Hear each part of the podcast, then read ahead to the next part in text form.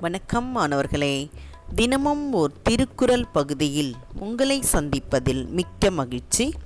அதிகாரம் ஏழு மக்கட்பேறு குரல் அறுபத்தைந்து. மக்கள் மெய்த்தீண்டல் உடற்கு இன்பம் மற்ற அவர் சொல் கேட்டல் இன்பம் செவிக்கு. மக்கள் மெய்த்தீண்டல் உடற்கு இன்பம் மற்ற அவர் சொற்கேட்டல் இன்பம் செவிக்கு. இதோடைய பொருள் என்ன அப்படின்னு பார்த்தோம்னா தம் குழந்தைகளின் உடலை தீண்டுவது பெற்றோரினுடைய உடலுக்கு இன்பத்தை தரும். தம் குழந்தைகளினுடைய மழை சொற்களை கேட்பது அவர்கள் காதுகளுக்கு இன்பத்தை தரும். குழந்தைகளினுடைய மழை சொற்களை கேட்பது அவர்கள் காதுகளுக்கு இன்பத்தை தரும். மக்கள்னா இந்த இடத்துல குழந்தைகளை தான் சொல்கிறாங்க அதுவும் சிறுகை அலாவிய கூழ் அப்படின்னு போன குரலே நம்ம பார்த்தோம். சின்னஞ்சிறிய குழந்தையை தான் சொல்கிறாங்க குழந்தையினுடைய மெய் தீண்டல். இந்த குரலில் தீண்டலையும் அதே சமயத்தில் கேட்டலையும் தான் இன்பம் பயக்கும்னு சொல்கிறாங்க அப்போது மெய் அப்படின்னும் போது அது உடலை தான் குறிக்குது. மெய் என்றால் எதை குறிக்கிறது? உடலை குறிக்குது. அந்த குழந்தையை தூக்கும்போது நமக்கு ஒரு இன்பம் கிடைக்கிறது. குழந்தையை தூக்கி கொஞ்சம் போது என்ன கிடைக்கிறது? இன்பம் கிடைக்கிறது.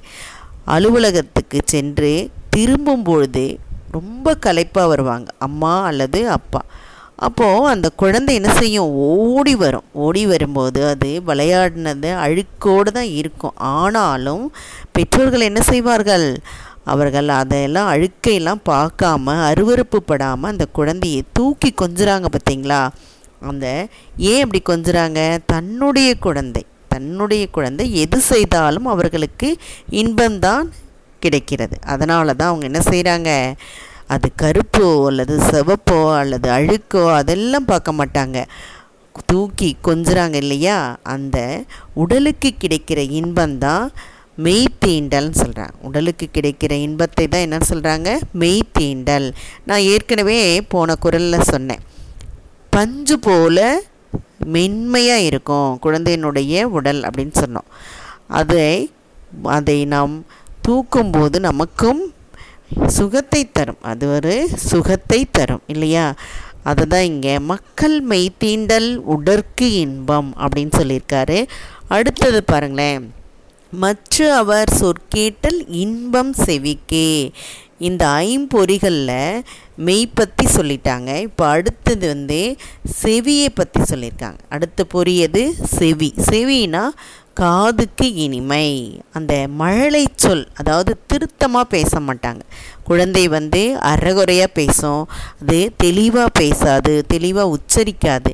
எல்லாத்தையுமே அறகுறையாக அது திருத்தம் இல்லாமல் சொல்லும் பார்த்தீங்களா அதுதான் வந்து இங்கே அழகே. அதனால தான் என்ன சொல்கிறாரு மற்ற அவர் சொற்கேட்டல் இன்பம் செவிக்கே.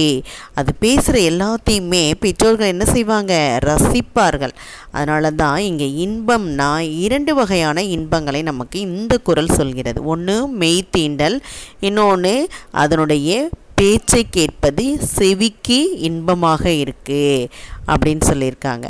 அதனால் குழந்தையினுடைய குறும்புத்தனம் போன குரலில் பார்த்தோம். இப்போது இந்த குரலில் அதனுடைய இன்பம் அது எதெல்லாம் நமக்கு இன்பம் தருகிறது ஒவ்வொரு செயலும் நமக்கு இன்பத்தை தான் கொடுக்கிறது அப்படின்றது தான் இந்த குரல் நமக்கு உணர்த்துகிறது. சரியா மாணவர்களே இதனுடைய பொருளை நன்கு உணர்ந்திருப்பீர்கள் என்று நம்பி உங்களிடமிருந்து விடைபெறுகின்றேன். இதை வழங்கியவர்கள் ஐடிடி திருப்பத்தூர் மற்றும் இரா வனிதா தமிழாசிரியை காரைக்குடி. நன்றி நன்றி மாணவர்களே நன்றி.